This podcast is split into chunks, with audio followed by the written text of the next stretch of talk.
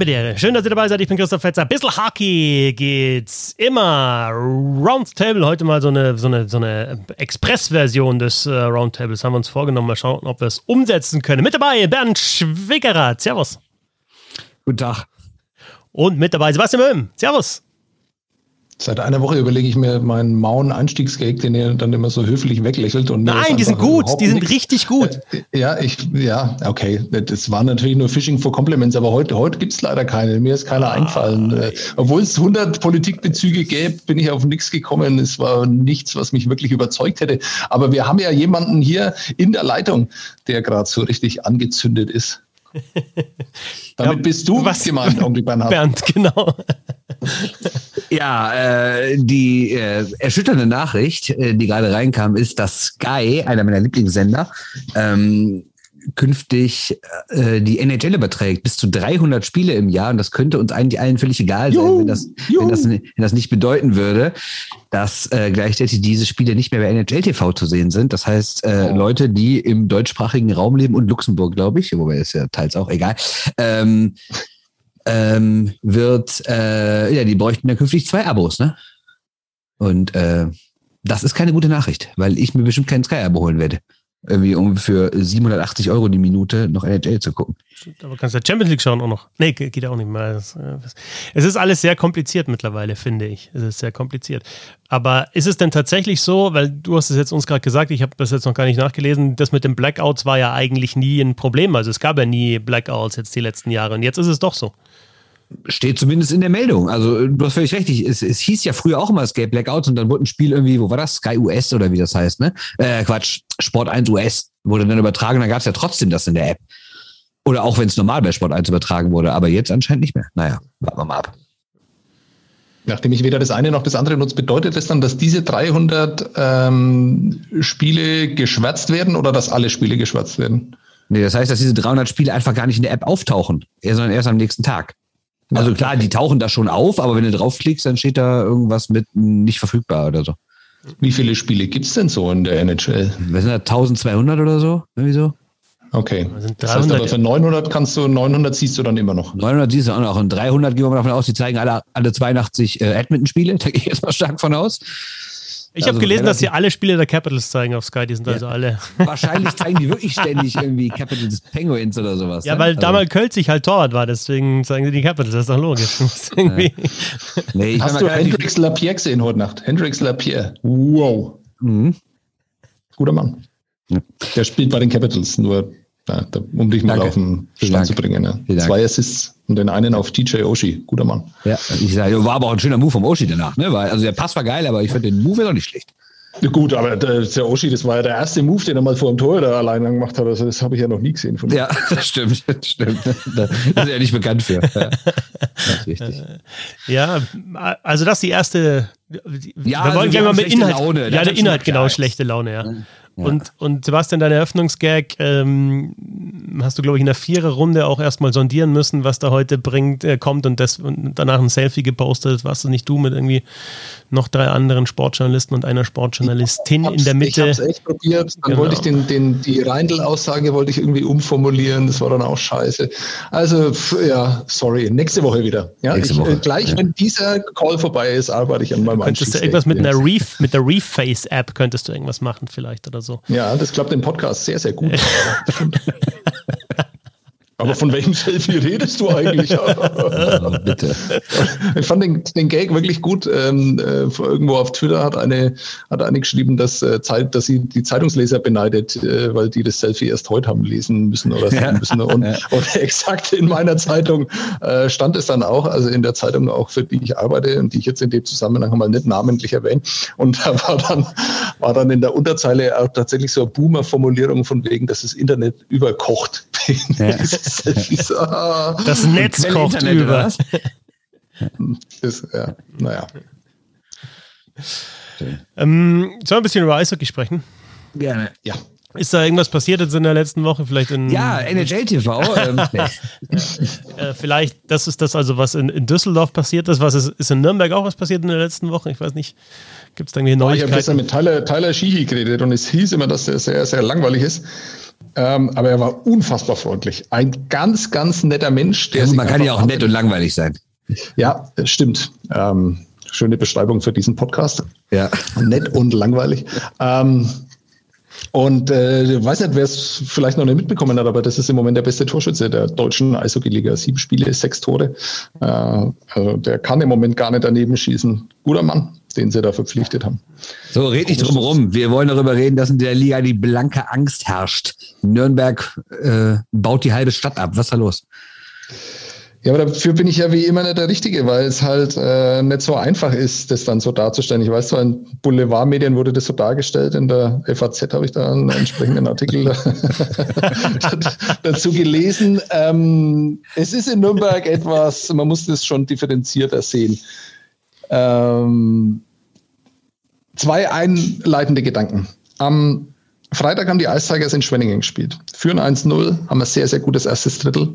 Und ich weiß nicht, ob ihr an die Chris Brown Chance erinnern könnt. Chris Brown hat das Tor frei. Dann dieser sensationelle Save von Ericsson, glaube ich sogar, war dann jetzt sogar Nummer eins in der Top 10 von Magenta Sport. Ähm, ich behaupte mal, wenn Ericsson diesen Save nicht macht, dann ist Frank Fischöder immer noch Trainer in Nürnberg. Und zweiter einleitender Gedanke, wahrscheinlich wäre das gar nicht gut. Jetzt zum ersten Gedanken, wäre er dann noch lange Trainer oder hätte er ein Spiel Aufschub bekommen und bei der nächsten Klatsche wäre er gegangen? Das weiß man dann eben nicht. Also das kommt ja immer darauf an. Diese Mannschaft kann ja alles. Also die Mannschaft kann ja absolut begeistern und dann im gleichen Spiel aber trotzdem eine Klatsche einfahren. Ähm, und er hat einfach das nicht geschafft, diese Mannschaft zu stabilisieren. Weil der Unterschied äh, zwischen dieser Saison und der letzten Saison ist, dass er statistisch noch schlechter ist als letzte Saison, zumindest äh, vor dem Straubing-Spiel. Ähm, dass es aber sehr, sehr viel besser aussieht, was sie dann da auf dem Eis zeigen. Und natürlich kann man dann immer sagen, der braucht Zeit und Geduld und äh, sonst was. Ähm, aber man muss dann auch irgendwann mal feststellen, dass er das einfach nicht auf die Reihe gekriegt hat, diese Mannschaft zu stabilisieren. Äh, weder in der letzten Saison, und dafür gibt es ja 180 Ausreden, und äh, von diesen 180 Ausreden ist halt nur noch die eine übrig geblieben, dass diese Mannschaft wahrscheinlich eine der billigeren in der deutschen Eishockey-Liga ist. Und ähm, diese Ausrede kann man immer wieder anführen.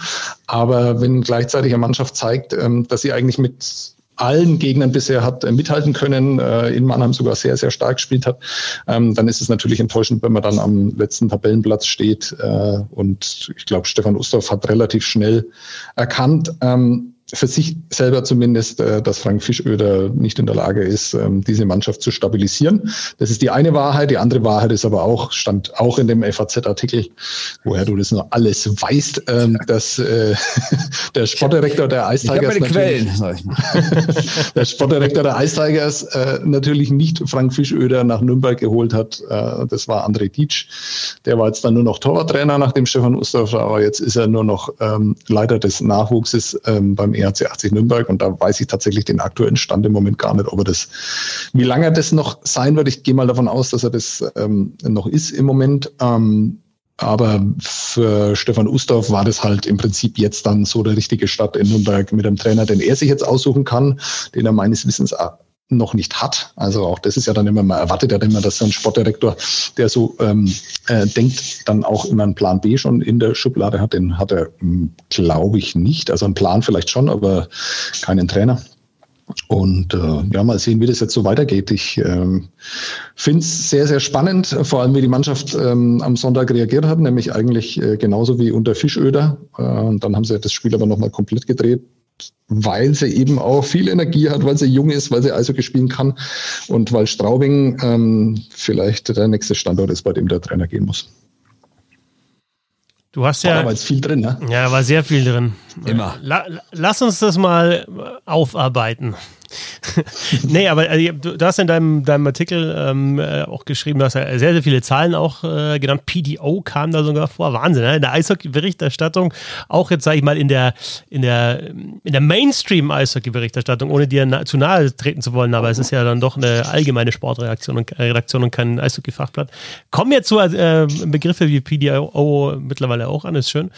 Mhm aber ich, ich denke mir immer so, kann jetzt ein neuer Trainer dann die Schussquote verbessern oder die, die Safe-Quote verbessern? Sagst du tatsächlich, das habe ich so ein bisschen durchgehört, ja, vielleicht ist es dann doch ein, ein anderer Trainer, der den Spielern mehr, mehr Selbstvertrauen gibt, ähm, ja, besser und, und, und kann das ändern? Oder ist es dann tatsächlich dieser, ja, Neustart, äh, ne, was ich, neue Besen fegen gut oder das Zeug, was man ja auch oft merkt, ja, dass einfach, du brauchst einen neuen Impuls, dann ist es oft auch gar nicht mal der, äh, der alte Trainer, der vielleicht der so Fehler gemacht hat, sondern es muss einfach der neue Impuls sein. Und oft denke ich mir, ja, jetzt komm, lasst euch halt, lasst euch ein bisschen Zeit, vielleicht funktioniert das noch. Und oft sieht man aber auch, nee, dann kommt der neue Impuls, dann funktioniert es mit den gleichen Spielern noch. Was, ja, was kann da jetzt, was kann Ustorf jetzt erstmal, was kann da ein neuer Trainer bewirken? Werden die dann anders spielen? Weil neue Spieler sind ja nicht da, werden die anders spielen, werden die mehr Selbstvertrauen haben? Ähm, werden sie vielleicht defensiver spielen? Was glaubst du? Also ich finde es wahnsinnig schade, wenn sie anders spielen würden, ähm, weil das System unter Fischöder nämlich in seiner Perfektion sehr viel Spaß gemacht hat. Ich befürchte nur einfach, dass die Qualität ähm, in Nürnberg nicht dazu da war, um dieses Spiel über 60 Minuten spielen zu lassen, weil sie halt einfach dann doch zu viele Fehler machen, äh, zu viele riskante äh, Situationen heraufbeschwören, die, wenn alles gut läuft, ähm, sehr, sehr elegant gelöst werden. Es sieht dann auch sehr gut aus. Ähm, wenn aber nur einer einen Fehler macht, dann äh, bricht es halt sehr, sehr schnell zusammen. Und da muss ich mal ganz kurz einhaken. Ich erinnere ja. mich, dass ich, glaube ich, mal dir am Anfang die Frage gestellt habe, oder was heißt die Frage, oder einfach mal so aufgeworfen habe, dass Fischöde natürlich aus einem System kommt, das zum Gewinnen da war. Ich meine, wie viele Meisterschaften hat er mit Mannheim gewonnen, mit den jungen Adlern? Ich weiß es gar nicht genau, aber auf jeden Fall hat er immer eine Mannschaft gehabt, die wahrscheinlich die beste der Liga war und hat immer so Top-Team-Eishockey gespielt. Und da habe ich ja damals schon überlegt, hm, jetzt kommt so ein Trainer zu einer Mannschaft, die natürlich bei weitem nicht die bestbesetzte ist. Meinst du, das war von Anfang an ein Fehler, dass man irgendwie, also wenn er denn kein Außenseiter Eishockey gespielt, also meinst du, er hätte vielleicht sein System der Mannschaft anpassen müssen und nicht die Mannschaft seinem System? System der Mannschaft anpissen lassen müssen. Ja. Sehr schön, ne? Ja, ja die NHL wenn du bin ich leider immer empfänglich. ähm, ja, ich glaube, das ist eine sehr, sehr gute Interpretation. Danke. Ähm, ich glaube aber auch, dass Frank Fischöder schon ein Trainer ist, trotz seines fortgeschrittenen Alters. Der Mann wurde 50 vor ein paar Wochen ähm, der in der Lage ist, ähm, sich anzupassen. Ich glaube, dass er aus diesem ersten Jahr mit den Ice Tigers sehr, sehr viel gelernt hat. Aber ich kann sein, dass er spielerisch noch nicht in der Lage war, das dann anzupassen. Also er hat, glaube ich, im Umgang mit den Spielern, also diese Verwunderung eines äh, gestandenen Nachwuchstrainers, der halt lange Zeit mit sehr talentierten Spielern hat zusammenarbeiten dürfen, dass man Profis ähm, zu also er wollte ja Profis ausbilden, dass man aber die Profis, die dann ausgebildet sind, dass man mit denen genauso umgehen muss wie mit, äh, mit einer Jugendmannschaft. Das war, glaube ich, für ihn die, die, die größte Erkenntnis äh, nach dem letzten Jahr. Und ähm, das ist das, was er für sich für die neue Saison und über den Sommer dann auch vorgenommen hat. Äh, ich glaube, das hat er auch tatsächlich gemacht. Ich glaube auch nicht, dass das ein Fehler war und ich glaube, dass das bei der Mannschaft auch nicht schlecht ankam. Ich gehe auch nicht davon aus, dass es bis auf ein, zwei Fälle, die du in so einer Mannschaft immer hast, dass es äh, Spieler gab, die mit diesem Trainer überhaupt nicht zurechtgekommen sind. Aber ich glaube, dass das mit dem Spielerischen, ähm, da ist auf alle Fälle was dran, ähm, dass er, wie du sagst, äh, immer die beste Mannschaft hatte und jetzt hatte er halt letzte Saison wahrscheinlich die zweitschlechteste äh, auf dem Papier und jetzt ja immer noch keine äh, außerordentlich gute. Ähm, die, glaube ich, großes Potenzial hat, aber ich glaube, dass man da sanfter rangehen muss, um dieses Potenzial zu wecken, ähm, dass sie sehr schön Eishockey spielen kann. Aber ich glaube, um erfolgreich zu sein, muss sie vor allem etwas zurückhaltender jetzt erstmal spielen. Was ich tatsächlich immer wieder schade finde, ich erinnere mich noch gut an die Zeit, als Chef Tomlinson hier da war und man dann auch nach 26 Spielen gesagt hat, okay, das funktioniert alles so überhaupt nicht. Fand ich auch schade, den, den hätte ich gar auch länger gesehen, der dann auch in der Schweiz ja dann äh, gar nicht so unerfolgreich jetzt dann nochmal gearbeitet hat. Naja, also ich muss das ist ja oft so, dann äh, wir Journalisten, ja, also ich, ich tue mir da immer schwer damit, weil in Nürnberg wirklich die letzten Jahre sehr, sehr sympathische Trainer gearbeitet haben, mit einer ganz, ganz großen, beziehungsweise körperlich gar nicht so großen, sondern eher kleinen Ausnahme. Äh, der war fürchterlich für diese paar Spiele, die er dann hat da sein dürfen. Aber ansonsten waren das immer sehr, sehr gute Typen und Frank Fischöder hat sich da sehr gut eingereiht. Äh, menschlich großartig, guter Humor, so ein Ruhrpott-Humor. Ähm, ich glaube, äh, du hast es gestern bei den 15 in 15 auch gesagt, es wäre sehr schade, wenn man den jetzt erstmal in der Öffentlichkeit und in dieser Eishockey-Öffentlichkeit nicht mehr sehen würde, dass er, glaube ich, äh, sofort wieder im Nachwuchsbereich arbeiten kann. Ähm, davon kann man mal ausgehen, weil dazu ist er einfach zu gut in dem Bereich die 15 15 kratzen immer nur so ein bisschen an der Oberfläche und man bekommt jetzt so, wenn man nicht in, in Nürnberg arbeitet, dann eben auch meinetwegen zum Beispiel den Instagram-Post mit, den ich wirklich super fand von ihm. Ne? Also da siehst du schon, dass da, da ist kein Nachtreten und so und äh, scheint wirklich ein, ein, guter Typ zu sein. Äh, wenn du den Begriff Spielsystem schon, schon gebracht hast, dann könnte man da vielleicht noch, noch ein bisschen drüber sprechen, weil dann kannst du den vielleicht auch ein bisschen mit Leben erfüllen. Mir ist zum Beispiel in der vergangenen Saison auch aufgefallen, nach diesem echt schlechten Start, dass sie einfach ja, dann schon über Strecken, also in den Spielen, in denen ich sie gesehen habe, äh, die Ice Tigers über da schon mithalten konnten, aber nicht über 60 Minuten und auch nicht über 60 Minuten ja die Fehler abstellen konnten. Und ich höre so ein bisschen raus, dass es auch dann einfach die, die riskante Spielweise ist und vielleicht auch der Versuch, mit Scheibenbesitz zu spielen, der zu diesen Fehlern führt. Und dann kann man, glaube ich, auch gleich den Bogen schlagen, dass es ja eine spezielle Situation ist in dieser Saison. Nämlich, ähm, du kannst es nicht eine ganze Saison durchziehen und dann sagen, ja mein Gott, dann bin ich halt 14. oder 15. Weil dann bist du nächste Saison ähm, maximal, wenn es gut läuft, erster oder zweiter, weil eine Liga weiter unten halt, ne? weil es Abstieg gibt. Und ich denke, der Abstieg ist natürlich einfach jetzt auch der Auslöser dafür, dass, dass es da schneller gehen muss. Äh, ich habe mich nur so, so ein bisschen gerade erinnert und musste nochmal kurz nachschauen, weil ich, weil ich diesen Vergleich ähm, äh, suchen wollte zum Fußball. Und ich habe früher ein bisschen mehr La Liga gemacht. Und da gab es diesen äh, Paco Chemes, der bei Rayo Vallecano äh, trainiert hat. Auch ein ganz der, ist, der ist mir auch sofort ja, eingefallen. Ja. ja. ähm, und, und das war einfach, ich, ich fand das, ich habe mich immer gefreut auf die Spiele von Rayo Vallecano, weil ich gewusst habe, selbst wenn es gegen Barcelona geht, die verlieren es wahrscheinlich 3 zu 6, aber Fahnen hoch und Trompeten raus und wir spielen unser Ding durch und dann steht es in der 80. 1 zu 7 und wir gehen trotzdem drauf und Messi lass mal doch immer durchlaufen. Und äh, dann denkst du einerseits, geil, andererseits denkst du halt, ja, wenn sie absteigen, einfach nicht so geil. Ja, da können sie auch mit, mit wehenden fahren und absteigen, aber dann sagt jeder, er ist ein Absteigertrainer, obwohl er geilen Fußball hat spielen lassen. Passt der Vergleich? Ja, Optisch geht es so ein bisschen in die Richtung zwischen Paco, oh, ganz wenig, aber nur was, was die Haarpracht anbelangt, äh, zwischen Paco Chemes und Frank Fischöder, aber sonst eigentlich eher nicht. Ja, nur sind die Eistigers halt am Freitag nicht gegen äh, Barcelona untergegangen, sondern halt gegen Schwenningen. Und wenn man sich halt auf Augenhöhe mit denen sieht und dann drei Achter untergeht, dann ist es, glaube ich, so eine Sache, die man als Sportdirektor wahrscheinlich nicht ganz folgenlos hinnehmen kann. Ich glaube auch, dass es für Stefan Ustorf ziemlich unerträglich ist, aus jedem Spiel rauszugehen und zu hören, ja, äh, wenn diese eine Chance, wenn wir die noch genutzt hätten, dann hätten wir das Spiel ganz, ganz sicher. Und es war halt in den ersten Saisonspielen also fünfmal der Fall, bis auf äh, das Iserlohn-Spiel, das ziemlich klar verloren haben.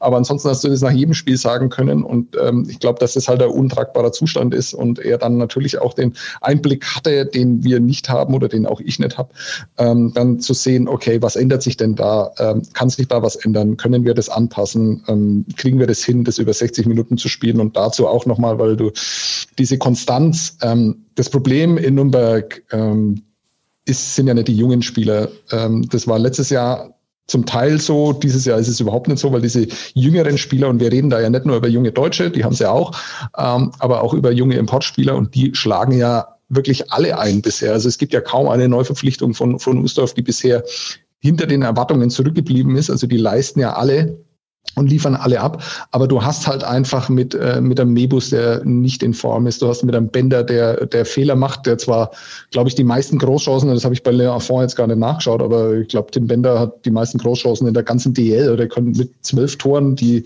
die Liga auch anführen. Ähm, aber der macht halt auch hinten ähm, Aufbaufehler. Du hast mit Bodnarczak einen, der, der immer unsicher ist. Ähm, du hast mit Schmölz jemanden, der noch nicht in dieser Form ist, wobei das natürlich auch fies ist, ne? weil äh, wenn er das letzte Jahr nicht gehabt hätte, dann würde jetzt keiner über Daniel Schmölz reden, aber so erwartet man dann halt, dass er genauso weitermacht was er nach 38 Sekunden in Iserlohn auch gemacht hat und seitdem kommt halt nichts mehr. Ähm, das sind ganz normale Anpassungsprozesse ähm, in so einer Saison, aber bei den Eistigers haben sie halt ein paar viele und äh, vor allem bei den, bei den Routiniers und die sind halt vielleicht bis zum Schluss nicht äh, mit der Art und Weise von Frank Fisch oder wie er spielen lassen will zurechtgekommen. Lass uns trotzdem mal das ein bisschen größer sehen, weil Nürnberg wäre ja nicht das einzige Team, was einen Trainer gefeuert hat. War ja auch schon Krefeld und das nach sechs Spieltagen. Ähm, ich habe mich gestern auch ähm, mal mit dem Geschäftsführer von der DEG darüber unterhalten. Der wollte natürlich nicht zu sehr ins Detail gehen, aber hat auch gesagt, ja, das ist natürlich eine Sache, das liegt am Abstieg. Ne? Also dass ein ganz anderer Geist in der Liga herrscht und viel mehr Nervosität. Und ich frage mich ja trotzdem, also ich kann den grundsätzlichen Impuls ja verstehen, dass man sagt, ey, wir haben dieses Jahr keine Zeit, sowas zu erleben, wie äh, gerade auch die beiden Mannschaften Nürnberg und Krefeld letzte Saison, wo ja recht früh klar war, dass sie nicht mehr die Playoffs erreichen, aber es ja eigentlich egal war. Dieses Jahr ist eben nicht egal, aber ich frage mich halt trotzdem, sechs Spiele, also hätte man den beiden, sei es Donatelli, äh, sei es jetzt Fischöder, nicht ein bisschen mehr Zeit geben können oder anders gesagt, ist das so viel erwartet schlechter, als man ursprünglich dachte? Hätte man dann nicht schon irgendwie in der Sommerpause was Neues machen müssen? Ich finde tatsächlich, also für mich macht es auch den Eindruck, zumindest bei Nürnberg, dass es so ein bisschen ähm, äh, vorgeschoben ist. Weil, also, die sind äh, Elfter jetzt aktuell. Ne? Das ist natürlich nicht, nicht, nicht überragend gut, aber die haben einen Punkt pro Spiel und klar. Ja, gut, weil sie danach gewonnen haben. Ja, gut, ja, gut, ja, weil sie danach gewonnen haben. Aber du sagst ja, also ist ja nicht gesagt, dass sie das nicht gewonnen hätten, ne, ohne äh, mit Fischöder. Aber selbst wenn sie es nicht gewonnen hätten, dann wären sie, ja, dann wären sie jetzt punktgleich mit Krefeld, zwei Punkte hinter Straubing. Eine Saison dauert lang. Also logisch Abstieg, aber es ist nicht das einzige, es kann nicht das einzige, der einzige Grund sein, sondern es muss halt dann irgendwie sein, Abstieg und noch irgendwas. Also mir ist es zu leicht mit dieser, mit dieser Panik, weil beide Fälle einfach dazu zu speziell sind. Also Nürnberg haben wir jetzt schon mal ähm, äh, aufdifferenziert. Ähm, da ist es jetzt dann einfach noch spannend, inwiefern der neue Trainer diesen Nürnberger Weg, äh, auch da muss man ja immer vorsichtig sein. Ähm, klar haben die mit jungen Spielern jetzt gearbeitet, ähm, aber das ist natürlich, äh, wir haben ja schon oft darüber geredet, einfach aus der Not herausgeboren, dass du halt mit äh, solchen Spielern dann erstmal arbeitest, weil du dir dann vielleicht eher bezahlen kannst als andere Spieler. Die Zeit äh, in Nürnberg, wo man Patrick Reimer dann von Düsseldorf verpflichten kann, die, die ist einfach vorbei. Ja, aber da muss ich trotzdem kurz reingerätschen, weil ich finde immer dieses äh, junge deutsche Spieler sind billig, äh, stimmt natürlich, aber ausländische Spieler sind noch billiger. Ne? Also man könnte natürlich, man müsste natürlich trotzdem, also auch andere Clubs, die jetzt vermehrt auf junge deutsche Spieler setzen, die müsste man ja bis zur gewissen Grenze, also U23 ist klar, die musst du auffüllen, aber diese ganzen 24, 25, 26-Jährigen, die bräuchtest du nicht verpflichten. Du könntest dafür auch einen 30-jährigen Typen aus der ECHL holen, der die Hälfte verdient. Ja, weiß ich jetzt nicht so, wie das da jetzt gerade reinpasst. Vor allem auch da muss man ja dann immer wieder aufpassen, weil ähm, äh, junge deutsche Spieler sind extrem teuer und sind mit das begehrteste Gut überhaupt, weil du halt genau die, ja die U23, die die sind teuer, genau. aber ja. aber diese aber diese die Typen da drüber, die meine ich, die ja auch immer genau, noch als jung bezeichnet werden. Genau, richtig. In Deutschland ist es ja so, da bist du mit 24 ja immer noch jung. Ähm, genau. Und ähm, da haben ja die Ice Tigers auch genug davon. Also so ist es, so ist es ja auch. Das meine ich ja. Und die hätte man ja nicht holen müssen. Da hätte man ja auch dann einen ECHL-Typen noch holen können. Noch zwei mehr oder so. Ja, also ich glaube, dass das eh Quatsch ist, weil äh, der Nürnberger Weg wäre dann ein Nürnberger Weg und wäre was, worauf man stolz sein könnte, wenn man dieses ganze Nachwuchs-Eishockey so aufbauen würde, dass da jedes Jahr dann drei rauskommen, ja. die man in der DL spielen lassen. Das ist der einzige Weg, auf dem man irgendwo an einem DL Standort stolz sein dürfte. Und ähm, auch da muss man ganz klar, und da gibt's 180 Gründe, warum das so ist, aber da ist auch zu wenig passiert in den letzten Jahren. Ähm, äh, also da können wir nochmal einen eigenen Podcast dann drüber machen. Aber das ist doch der einzige Weg, wie man dann auch als Verein, der nicht mehr so viel Geld ausgeben will, äh, beziehungsweise das Geld anders investieren will, um dann eigene Spieler dann zu produzieren. Das muss doch der Weg sein. Und das ist ja in Nürnberg vom Ansatz her so passiert, aber im, im Ergebnis ja dann auch überhaupt nicht passiert. Trotzdem, jetzt ist es spannend, wer kommt denn da als, äh, als, als Trainer? Für was steht der? Wenn äh, der Typ Kevin Godet kommt, äh, dann geht's nur darum, halt nicht abzusteigen und in die Playoffs zu kommen. Kommt ein Typ Kleinendorst, äh, um zwei Spieler äh, Trainer zu nennen, die es sehr wahrscheinlich nicht werden und die halt beide schon mal in Nürnberg waren, ähm, dann kann man davon ausgehen, dass das so dass man beides kann, also dass man junge Spieler entwickeln will, auch weiterhin. Und so verstehe ich Ustorf auch, dass er das auf alle Fälle weiter behalten will. Und ansonsten glaube ich, dass das was mit dem Abstieg zu tun hat, aber in Nürnberg eine spezielle Situation ist und in Krefeld genauso. Was jetzt dann passiert in Straubing, das finde ich total spannend. Ja.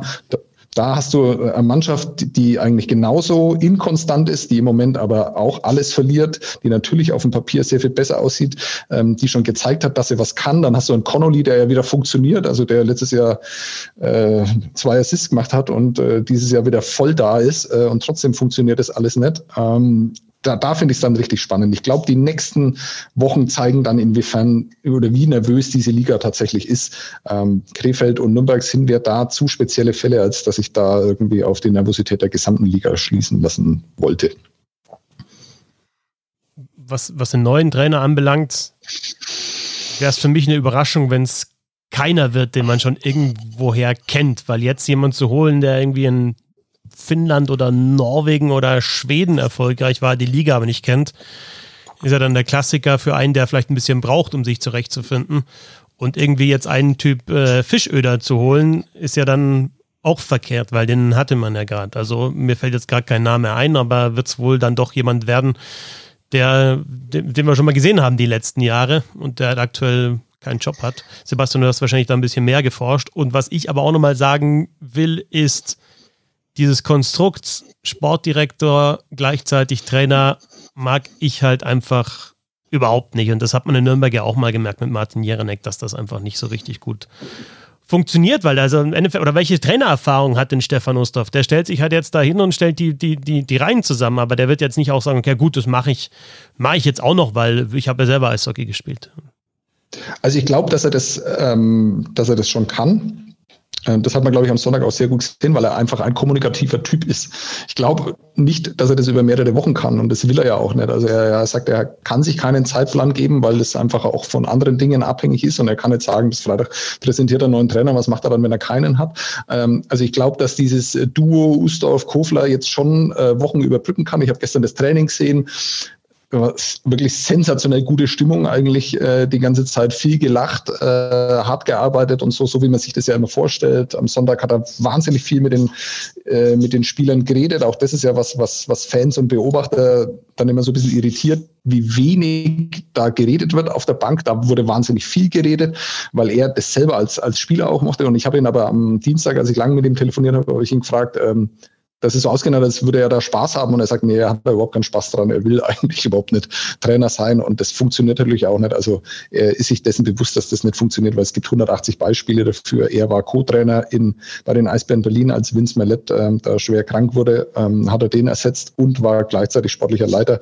hat auch schon nicht funktioniert. Also er hat diese Erfahrung schon selber gemacht und also das ist keine Option in Nürnberg. Die werden einen Trainer äh, präsentieren irgendwann und äh, also ich war am Anfang sehr, sehr davon überzeugt, dass er irgendjemanden nehmen wird, den er einfach sehr gut kennt.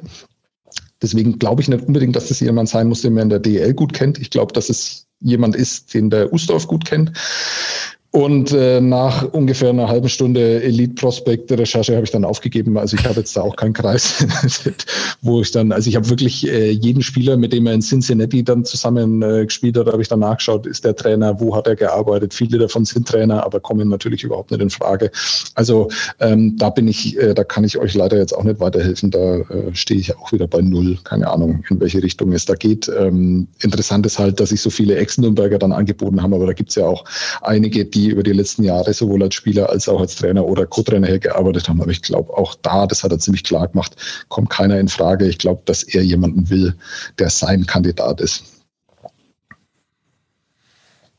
Ja, mal sehen, wie lange das dauert. Ähm, und, und, und weil du, Bernd, du ja auch Krefeld angesprochen hast, also da ist es halt einfach, denke ich, ja, ich blicke da halt schon lange nicht mehr durch und da ist einfach nochmal chaotischer, sorry. Aber also die, die Mannschaft ist halt auch nicht, nicht wirklich gut und ähm, klar gibt es da Spieler, aus denen man mehr rausholen könnte, aber dann, da muss ich auch sagen, wenn ich dann mit dem Trainer in die Saison gehe und dann nach, nach sechs Spielen sehe, oh, jetzt haben wir wieder also ich 45 Tore kassiert, so viele waren es nicht, aber da funktioniert wieder nicht, dann ist das halt auch keine Erkenntnis, die neu ist und dann weiß ich entweder vor der Saison, okay, das wird schwer und schauen wir es mal, mit, probieren wir es mal mit dem Trainer oder ich weiß vor der Saison, okay, das wird schwer, wir probieren es mit einem anderen Trainer, aber dann nach sechs Spielen ja, zu sagen, oh, mit dem Trainer, oh, der Kader, oh, sind wir jetzt doch nicht so gut.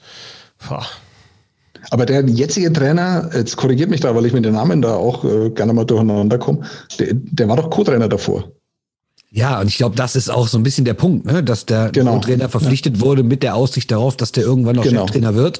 Ich glaube auch, dass Clark Donatelli vielleicht nicht ganz unschuldig daran ist, dass er nicht mehr Trainer ist. Und das meine ich jetzt gar nicht auf Ergebnisse und Leistung bezogen, sondern vielleicht hat er selber auch nicht mehr den allergrößten Bock gehabt, wenn man so gehört hat, dass er null in die, äh, in die Entscheidungsfindung eingebunden war, dass da ein Co-Trainer geholt wird, wenn man sieht, wie Sergei Savelyev da wirklich auf der Bank neben ihm steht. Ich habe das ja gesehen gesehen am ersten Spieltag gegen Düsseldorf oder auch andere Spiele, wenn man sieht, dass er äh, da ständig reinlabert und äh, man kann von Clark Donatelli jetzt abseits des Eises wirklich halten, was man will. Äh, wenn das stimmt, was man so gelesen hat, ist er bestimmt nicht der beste Mensch der Welt. Aber rein eishockey-technisch scheint er ja grundsätzlich Ahnung zu haben. Und dann steht da ein 25-Jähriger neben ihm, zeigt ihm ständig wild was auf irgendwelchen Zetteln, quatscht ihn zu und sagt dann in der Öffentlichkeit immer komische Sachen. Vielleicht hat Donatelli sich auch immer gedacht, ey, was ist das hier eigentlich für ein Zirkus? Wurde mir nicht erzählt, die DEL ist eine solide Liga, Deutschland sei irgendwie so ein Eishockeyland, was aufstrebend ist, da müsste doch alles funktionieren und alles ist toll und ich höre nur Gutes über diese Liga und dann komme ich nach Krefeld und dann herrscht da wirklich Zirkus. Ne? Also vielleicht hat der von sich aus auch gesagt, boah, wenn die mir irgendwie ein Angebot machen, Vertragsauflösung, dann bin ich nicht der, der das ablehnt. Andererseits muss man natürlich sagen, haben wir schon mal drüber gesprochen, es gibt nicht so viele Jobs. Klar gibt es verschiedene Ligen. Gerade als Nordamerikaner kann man auch in verschiedenen Ligen arbeiten. Aber ich bin mir nicht sicher, ob Clark Donatelli bei einem anderen Verein äh, vielleicht, wenn das jetzt überhaupt so ist, aber auch gesagt hätte, ja, äh, wenn es zu Ende geht, geht es halt zu Ende. Weil normalerweise, glaube ich, sind die Jobs in der DL ja nicht so unbeliebt, weil man auch ganz okayes Geld verdient und zumindest noch irgendwie in diesem Eishockey, in diesem Aufmerksamkeitsding ist, weil man kann ja schon sagen, dass es eine Top-Ten-Liga der Welt ist. Aber wenn man das gesehen hat, ähm, bin ich nicht so sicher, ob er äh, wirklich sich abends in den Schlaf geweint hat, nachdem er da freigestellt wurde. Ja, 100 Prozent. Das glaube ich, hast du sehr, sehr gut zusammengefasst. Äh, ich glaube nur, dass der, der Ausgangspunkt, ähm, weil du gesagt hast, der, äh, ob er dann nicht vielleicht auch ein bisschen selber dran schuld ist, ähm, dass diese Formulierung vielleicht ein bisschen irreführend ist, weil Schuld hat ja dann mal generell jemand anders, der halt ja, einfach klar, für so eine Situation dann erstmal sorgt. Also auch diese, diese Chutzpe zu haben, als 25-Jähriger sich da auf die Bank zu stellen, also die hätte ich mit 25 nicht gehabt, die hätte ich mit 44 nicht gehabt und äh, wahrscheinlich sind wir Eishockey äh, von der Eishockey-Kompetenz gar nicht so weit äh, voneinander entfernt, äh, Herr Schaveljews und ich. Äh, aber, du bist aber Torwarttrainer, ne? Darfst du auch nicht vergessen. Ja. ich mein, ich würde mich da nie hinstellen. Ich habe ja eh schon so große Demut gegenüber jedem äh, Eishockey-Trainer, weil ich mir dann denke, ja, warum musst du da eigentlich von mir ähm, Fragen anhören? Ich habe wirklich keinen blassen Schimmer von diesem Sport im Gegensatz zu dir.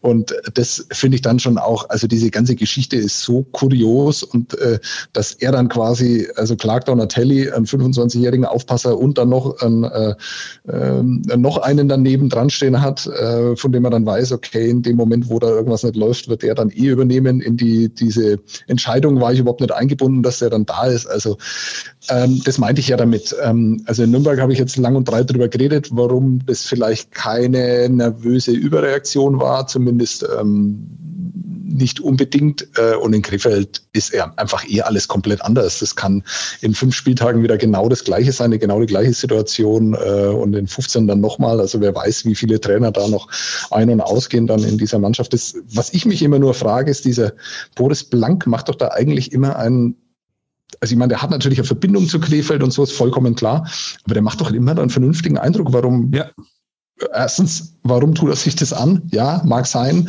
äh, gibt nicht so viele Jobs, ähm, verdient vielleicht dann auch okay für, für ihn selber, aber diesen ganzen Wahnsinn und dann auch noch immer sich dann hinstellen zu müssen beim Magenta Sport und da darüber reden zu müssen, was da, ja. da gerade wieder passiert ist. Also sehr, sehr undankbar und was ich auch nicht weiß, ähm, weißt du vielleicht ein bisschen eher, warum kommt denn der nie in Frage für, den, für, den, für die Headcoach-Position? Äh, weiß ich ehrlich gesagt nicht. Nee, habe ich keine Ahnung und genau die gleiche Frage habe ich mir auch schon gestellt. Was natürlich jetzt äh, ein bisschen verrückt ist bei äh, Zakakin, der ja wirklich, also man hat es ja häufiger schon gehört, wirklich einen ganz großen Namen in Russland hat, war jahrelang Co-Trainer der Nationalmannschaft. Und wenn man weiß, welche Bedeutung die russische Nationalmannschaft für die Öffentlichkeit in, also in Russland hat, ähm, ja, dann weiß man, dass das auch wirklich ein Mann ist, der hohes Ansehen genießt, dass der überhaupt als Co-Trainer nach Krefeld gekommen ist, fand ich schon total kurios. Aber vielleicht ja wirklich direkt mit der Absicht, dass man ihn da langfristig als, als, als, als Chefcoach installiert, was ja sicherlich rein sportlich keine schlechte Sache ist. Aber wenn man natürlich hört, dass er kein Wort Deutsch spricht und relativ schlecht Englisch, dann frage ich mich natürlich auch, natürlich heißt es immer, ja, man kann alles erklären und äh, rein taktisch äh, wird das auch irgendwie an der Taktiktafel funktionieren mit, mit ein paar Strichen und sowas. Das glaube ich. Aber wir wissen doch alle, dass ein Trainer heutzutage, ohne jetzt zu, zu, ähm, zu tief in diese Klischeekiste greifen zu müssen, aber dass der vor allen Dingen irgendwie so eine Form von Psychologe ist und dass der irgendwie so gruppendynamische Prozesse moderieren muss. Und dann, ich meine, wie will der sich denn hinsetzen und mit einem jungen Spieler, wenn der irgendwie merkt, ja, auf dem Eis läuft nicht, vielleicht ist der privat irgendwas, vielleicht was auch immer, Freundin verlassen worden, was auch immer. Wie soll der sich denn dann mit dem da hinsetzen und mal abgesehen vom Eishockey einfach ein richtiges Gespräch mit dem führen und ihm als Trainer irgendwie das Gefühl geben, ich bin mehr als nur der, der dir erklärt, wie du Eishockey zu spielen hast, sondern wir sind hier irgendwie wirklich im wahrsten Sinne ein Team und ich, und ich helfe dir auch mal bei so semi-privaten Sachen ein bisschen. Das fällt ja völlig raus bei einem, der die Sprache kaum spricht. Mhm. Und das, dafür ist der Savelius dann halt zuständig. Ja, für stimmt. Zwischenmenschliche ja. Der Dr. Sommer der du? ja, ich finde es, ich finde es wirklich, ähm, also ich finde es hoch unterhaltsam, weil ja der, also auf mich wirkt dieser Savelius ja auch nie unsympathisch. Nee, also überhaupt ich, nicht, finde ich auch. Ja, finde ich auch. Ja, also auch, auch seine Interviews und sowas. Also ich finde, es ist ja wirklich eigentlich auch ein guter Typ und äh, für seine 25 tritt er echt auch cool auf und so. Also ich finde das wirklich hochkurios. Ich bitte nur trotzdem darum, dass sich da mal Journalisten annehmen und endlich mal herausfinden, was da tatsächlich der Hintergrund ist, was der genaue Grund ist, warum er das überhaupt macht, wer dieser Ansaldi überhaupt ist, gibt es den überhaupt? Ähm, ähm, das finde ich total spannend und da wird es ja. irgendwann äh, auf äh, Netflix auch nochmal eine deutsche von Untold ja, und, geben. Und da sprichst du eigentlich das nächste Thema schon an, weil wenn wir überlegen, es heißt ja immer noch, ja, wir dürfen nicht so viel Zuschauer lassen und Corona und wir müssen immer noch sparen und ah, alles auf Kante genäht und schwierig und so. Und dann wird da einfach mal am sechsten Spieltag ein Trainer entlassen, der wird ja definitiv bis Saisonende bezahlt. Also ich meine, das ist ja auch wieder echt ein Kostenfaktor, so früh in der Saison einen Trainer rauszuschmeißen. Du hast ja dann quasi zwei hauptamtliche Trainer, also hauptamtliche Cheftrainer, die ganze Saison über. Und mal fernab von allen sportlichen Entscheidungen, finde ich, ist das auch aus finanziellen Gesichtspunkten schon überraschend, dass jetzt schon zwei Trainer gehen müssen. Ja, in Nürnberg ist es so, also Fischöder hatte ja diesen viel zitierten äh, Dreijahresvertrag. Ähm, das war zwei plus eins, ne? Genau, war 2 plus 1. Also ja gut, aber die zweite muss ja trotzdem komplett durchbezahlt werden, oder sich jetzt Absolut, der wird bis ans Saisonende wird er bezahlt, ja. Wenn er nicht äh, von, von Mannheim da rausgekauft wird. Ja, das kann natürlich sein, ja. Naja. So, dann gab es noch was in, in Russland. Nee, ja, in der Ukraine. Da sind wir direkt beim Thema. Ne? Ähm, ja, in der ukrainischen Liga ähm, gab es äh, einen Rassismusvorfall und ähm, wirklich einen heftigen. Ähm, Andrei Deniskin, so äh, habe ich den Namen gelesen, ich hoffe, der wird so ausgesprochen. Ähm, oder nee, ich fange anders an. Jalen Smarek heißt der Mann, ist der einzige US-Amerikaner in der ukrainischen Liga, die ja, von der wir alle wahrscheinlich noch nicht so wirklich oft gehört haben. Das ist ja nicht die beste Liga, aber trotzdem gibt's auch da professionelles Eishockey. Und Jalen Smarek ist der einzige Amerikaner und vor allen Dingen der einzige Schwarze der Liga. Und er ist irgendwie mit Andrei Deniskin aneinander geraten und dann hat Herr Deniskin eine widerwärtige rassistische Geste gemacht. Er hat quasi angedeutet, eine Banane zu stehlen nach dem Motto, du schwarzer Affe. Ne? Ähm, danach war Aufschrei relativ groß, weil es davon ein Video gibt und das dann durch Social Media gegangen ist. Vor allen Dingen in Nordamerika ist es relativ äh, groß geworden, weil halt Smerek halt Ami ist. Ähm, und selbst der neue IIHF-Präsident, Herr Tardif, hat sich dazu geäußert, äh, was ich ja dann erstmal spektakulär fand, aber warten wir mal ab. Ähm, und dann, äh, also wurde dann von allen Seiten eine große Strafe gefordert. Jetzt kommt die Strafe und die Strafe, die ist so ein dermaßener Witz, äh, dass natürlich jegliche Beteuerung der ukrainischen Liga, irgendwie damit ein Zeichen gegen Rassismus äh, zu setzen und an der Seite von äh, Jalen Merrick zu sein, natürlich ein absoluter Witz ist. Äh, er, nämlich, äh, Deniskin hat eine Sperre von 13 Spielen bekommen, kann nach dem dritten Spiel aber eine Strafe zahlen von 1870 US-Dollar, also übertragen, sagen wir mal ganz grob 1800 Euro. Und dann hat er damit quasi sich für die letzten zehn Spiele freigekauft. Das heißt, mit anderen Worten, für diese unfassbar rassistische Geste bekommt er drei Spiele Sperre und noch nicht mal 2000 Dollar Strafe. Und ähm, das ist natürlich ein absoluter Wahnsinn. Und Smerek hat sich ähm, geäußert. Ähm, es gibt ja jetzt den, den Blog Hockey Unfiltered von äh, Ken Campbell, der früher bei The Hockey News war. Schreibt er jetzt so einen Blog und er hat mit Smerek gesprochen. Und ähm, der ist so, ähm, ja, ich weiß nicht, ob traumatisiert jetzt welch ein großes Wort ist, aber er ist auf jeden Fall völlig geschockt, ist, ist seitdem nicht mehr auf dem Eis gewesen. Also nicht beim Training, nicht beim Spiel und so. Ist halt völlig fertig. Und als er jetzt die, ähm, die Nachricht von der Strafe gelesen hat, hat, hat er jetzt gedacht, ihn würde jemand verarschen, das ist ein Witz. Ne? Aber so ist es. Ja. ja, vor allem bedeutet diese Strafe, bedeutet er einfach auch, du kannst weiterhin andere Menschen rassistisch beleidigen es muss dir halt nur ein bisschen was wert sein. Also du kannst für 2000 Dollar kannst es machen. Also das ja. ist der Preis für so genau. wirklich, wirklich extreme, ekelhafte rassistische Beleidigung. Ähm, andere Sache, was ich mir immer gedacht habe, deswegen habe ich auch nochmal nachgefragt. Ich wusste natürlich, wie lange Daniel Pieta gesperrt worden ist. Bei, von Daniel Pieta, von dieser Aktion letztes Jahr in der Vorbereitung auf diese Geistersaison, gab es keine Bilder, ne? Gibt's doch, es gibt ein Video davon, doch, doch, gibt es. Ja, okay. Aber, aber, aber halt so ein verwackeltes Handyvideo. Aber, aber, aber man sieht die Geste schon, ja. Genau, aber das ist äh, im Internet ist es nie so geteilt worden wie diese andere Nummer, oder? Nee, nee, nee, so groß war es nicht, definitiv nicht. Genau, und äh, also da würde ich mich dann, äh, weiß ich nicht, irgendwie kam ja diese Reaktion jetzt auf dieses Ding, weil das eben so prominent zu sehen war, überall so vielfältig geteilt wurde, fand ich jetzt krasser als letztes Jahr auf eine Geste, da kann man jetzt natürlich in der Abstufung drüber reden, äh, das ist noch rassistischer und noch ekelhafter als das andere, kann man natürlich machen, aber es sind beides äh, definitiv rassistische Gesten gewesen. Und da kam es mir nicht so vor, als wäre da dieser Aufschrei so groß gewesen, dann wie jetzt bei dieser Aktion, wobei ich auch gar nicht so genau weiß, warum ich das jetzt äh, miteinander vergleiche, aber er ist dann halt neun Spiele gesperrt worden ähm, und auch da finde ich, kam jetzt dieser Aufschrei nicht ganz so, neun Spiele viel zu wenig, der muss auch lebenslang gesperrt werden oder wie auch immer, wie es ja da in dem Fall auch gefordert wurde. Naja. Ja, das ist Wo, richtig. Wobei bei Pieter ich trotzdem immer noch sage, wir hatten diese Diskussion jetzt gerade, äh, ich habe mich auch ein bisschen eingemischt, dann auch in der Bissl Hockey-Gruppe, da sind mittlerweile auch 70 Leute drin, die auch viel Eishockey äh, verfolgen und auch eine klare Meinung haben. Ich finde jetzt diese Geste, dieses Bananenschellen nochmal abbeißen, das ist schon, also schon einfach besonders perfide. Da kannst du nicht sagen, das ist irgendwie in the heat of the moment. Und dann kann man immer noch diskutieren, ja, dieser heat of the moment holt einfach der, den Rassismus, der in uns ist, äh, raus in ein Mehr, in einem Mehr, in einem weniger. Und man muss sagen, Rassismus ist Rassismus. Aber da, das so zu machen, das muss doch, also, wie, wie kommt man auf diese Idee? Das ist das, das ist doch nicht was, was ich in der, das ist doch keine Kurzschlusshandlung. Das ist doch einfach präsentierter Rassismus in dem Fall. Klar, und umso schlimmer ist ja ähm, die wenige Solidarität, die die Liga da zeigt. Also muss sagen, der Verein äh, von Smerek hat äh, das deutlich kritisiert, hat gesagt, das ist viel zu wenig und, äh, und ich weiß nicht, ob sie so eine Art von formellen Protest angekündigt haben oder sowas. Ähm, aber sonst, ja, ähm, es wird dann wieder so hingenommen und es ist dann wieder irgendwie der nächste Fall und dann kommt in zwei Monaten der nächste aus, weiß ich nicht, der zweiten lettischen Liga. Dann gibt es in Nordamerika, kommt wieder irgendwas raus aus dem Jugendbereich oder sowas, wo irgendwelche Eltern wieder, wieder vielleicht indigene Kinder oder so beleidigen oder sowas. Und es geht immer und immer weiter. Ne? Also klar ist jetzt die Aufregung groß und wir reden ja auch drüber und ich finde auch richtig, dass darüber geredet wird, dass es eben nicht verschwiegen wird. Aber ähm, naja, also so einen nachhaltigen Plan sehe ich da ehrlich gesagt nirgendwo, das mal zu ändern.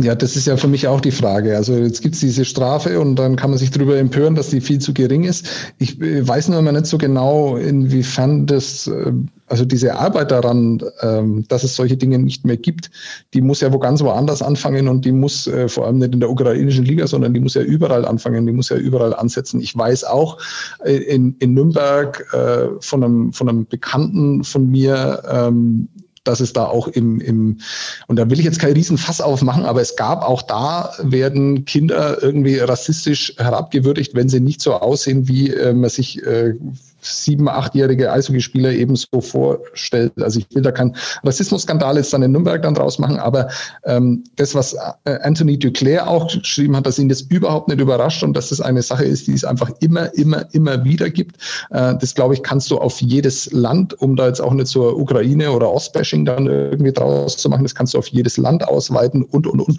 Ähm, die Frage ist dann immer, die man sich dann stellen muss, ist das äh, spezielles Eishockey-Problem? Da brauchst du nur zum Fußball schauen. Nein, natürlich nicht. Es ist, ist kein spezielles Eishockey-Problem.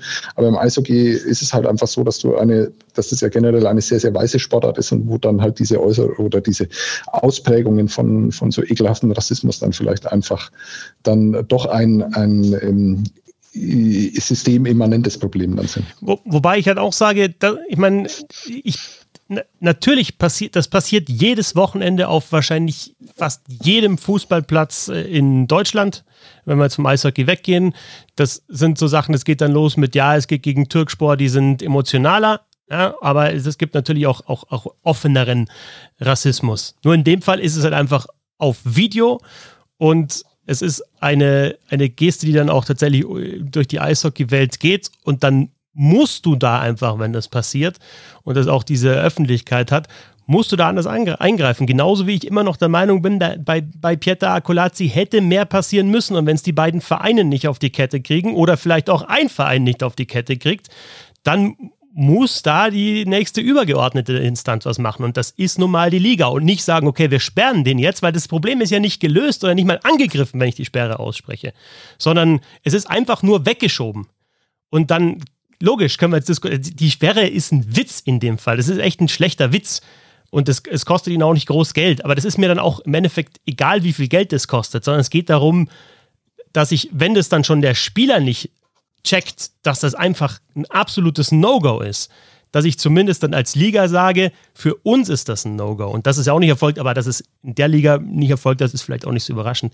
Aber das ist so, dass du musst einfach dann versuchen, wenn du das so plakativ und offen hast, dann musst du versuchen, es anzugreifen und, und zumindest gerade zu rücken, auch wenn du es ja nicht mehr, die Tat nicht mehr gerade rücken kannst. Sehr gut. Super zusammengefasst so ein Downer hinten raus. Aber ja, ja macht nichts. So sind wir. So sind wir. Das Leben ist genau. nicht immer nur genau. Ne? Ja, es ist, der, äh, wie äh, Vitali oder Wladimir Klitschko, einer von den beiden mal zu mir gesagt hat in einem Interview, übrigens kein großer Spaß, ein Radiointerview mit dem zu führen, wenn du vor allem nicht ganz vorne stehst in der Reihe. Dann kannst du ja drei Wochen CrossFit danach äh, sparen. Aber er hat gesagt, wissen Sie was? Was eh schon, finde ich, legendär ist, so eine Antwort einzuleiten mit Wissen Sie was? Leben ist wie Zebra. Erst kommt schwarz, dann kommt wieder weiß. In diesem Sinne, danke fürs Zuhören. Bis nächste Woche. Dann wieder weiß oder schwarz oder grau. Bis dahin. Ciao. Tschüss.